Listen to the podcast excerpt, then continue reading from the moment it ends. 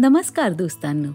अभिनेता अभिनेत्री या पॉडकास्ट सिरीजमध्ये मी अनघा तांबे आपणा सर्वांचं अगदी मनापासून स्वागत करते.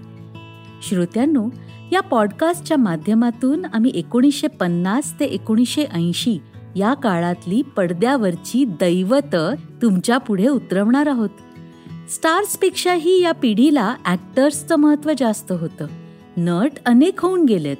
पण अभिनेता किंवा अभिनेत्री ही उपाधी फार थोड्यांच्या वाट्याला आली.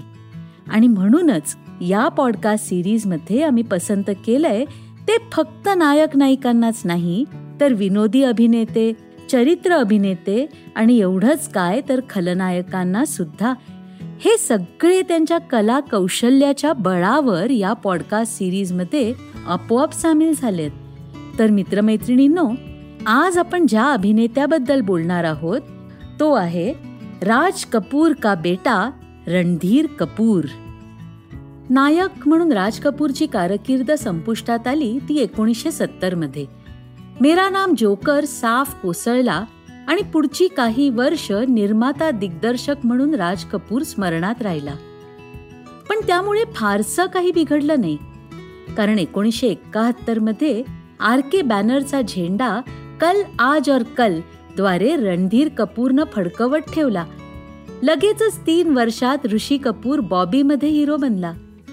भले सारे समीक्षक ऋषी कपूरलाच राज कपूरचा खरा खुरा वारसदार मानत असतील आखो मे दर्द आणि भोलापन ही राज कपूरच्या अभिनयाची वैशिष्ट्ये ऋषी कपूरच्या निरागस चेहऱ्यात त्याचे लाखो चाहते शोधत असतील पण डोळ्यातली निळाई आणि बोलण्यातली बेफिकिरी ही वंश परंपरेतून रणधीर कपूर कडेच आली असं सुरुवातीला तरी त्याला पडद्यावर पाहताना जाणवलं.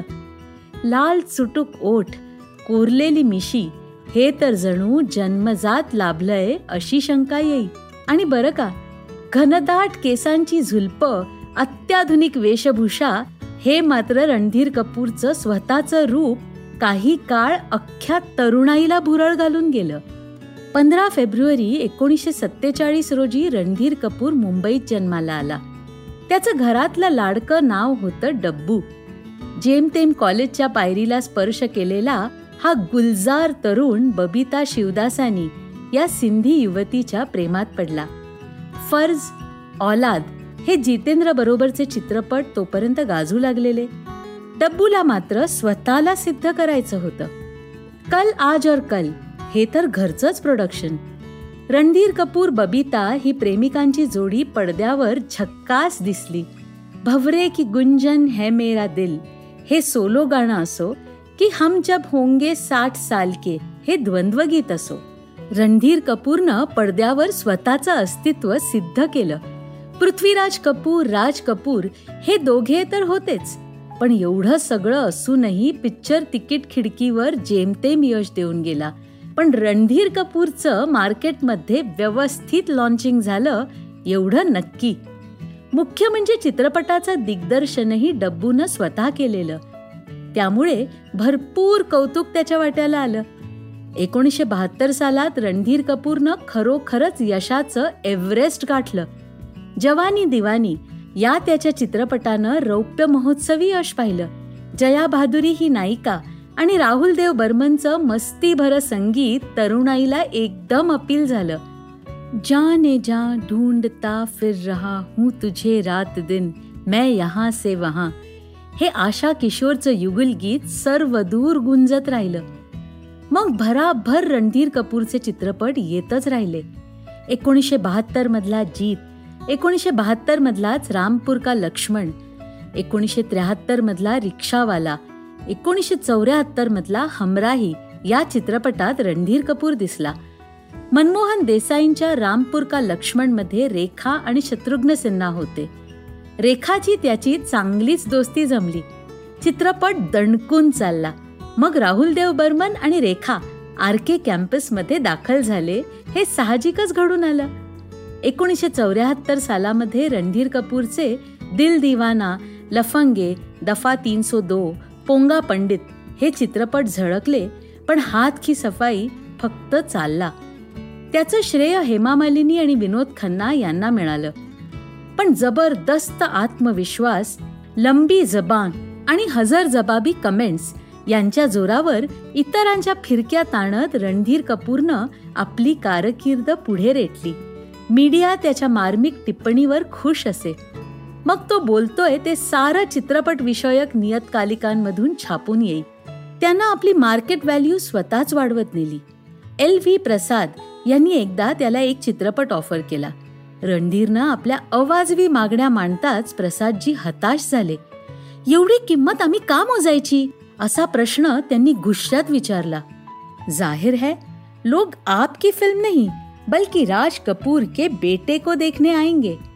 या रणधीरच्या सडेतोड वक्तव्यावर कोण काय बोलणार? कधीतरी खुद्द राज कपूर त्याची फिरकीत आणायचा.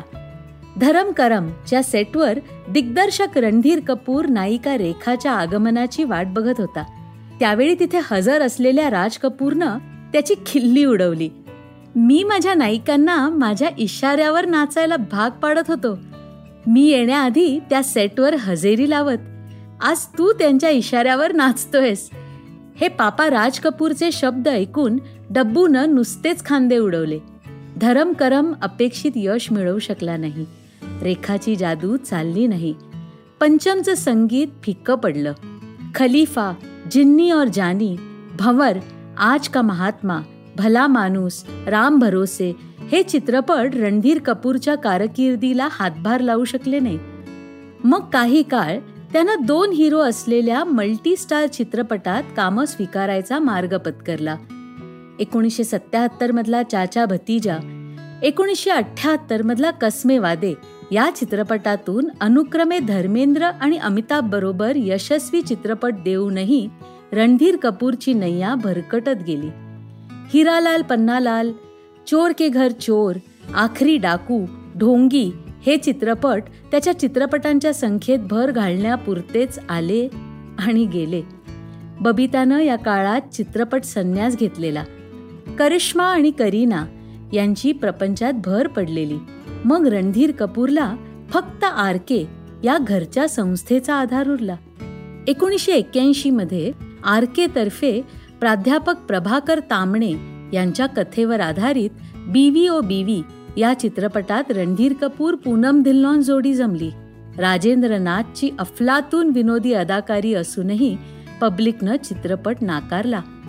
एकोणीसशे त्र्याऐंशी मधल्या पुकार आणि एकोणीसशे चौऱ्याऐंशी मधल्या खजाना या चित्रपटांनंतर रणधीर कपूरनं जवळजवळ अभिनय संन्यासच घेतल्याचं दिसलं.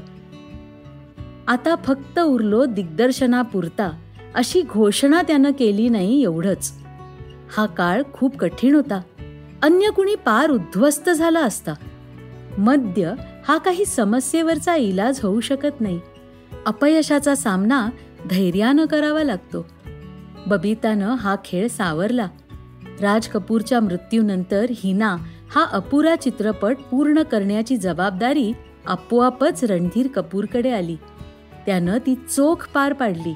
हिना बऱ्यापैकी चालला. वडिलांचं ऋण फेडण्याचं थोडंफार श्रेय रणधीर कपूरला मिळालं. पण प्रेम ग्रंथ आणि आ अब लॉट चले हे आर के फिल्म्सचे चित्रपट अनुक्रमे राजीव कपूर आणि ऋषी कपूर यांनी दिग्दर्शित करूनही आर केला पूर्वीचं यश आणि वैभव प्राप्त झालं नाही. याची सगळ्यात मोठी खंत रणधीर कपूरला असणारच. एकोणीसशे नव्याण्णव सालात मदर या चित्रपटात रेखाचे तीन हिरो म्हणून जितेंद्र राकेश रोशन आणि रणधीर कपूर रुपेरी पडद्यावर दिसले.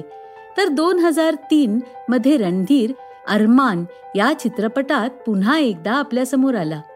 एकोणीसशे पंच्याण्णवपासून करिश्मा आणि एकोणीसशे अठ्ठ्याण्णवपासून करीना या रणधीर बबिता यांच्या कन्या कपूर कुटुंबाचं नाव रोशन करतायत.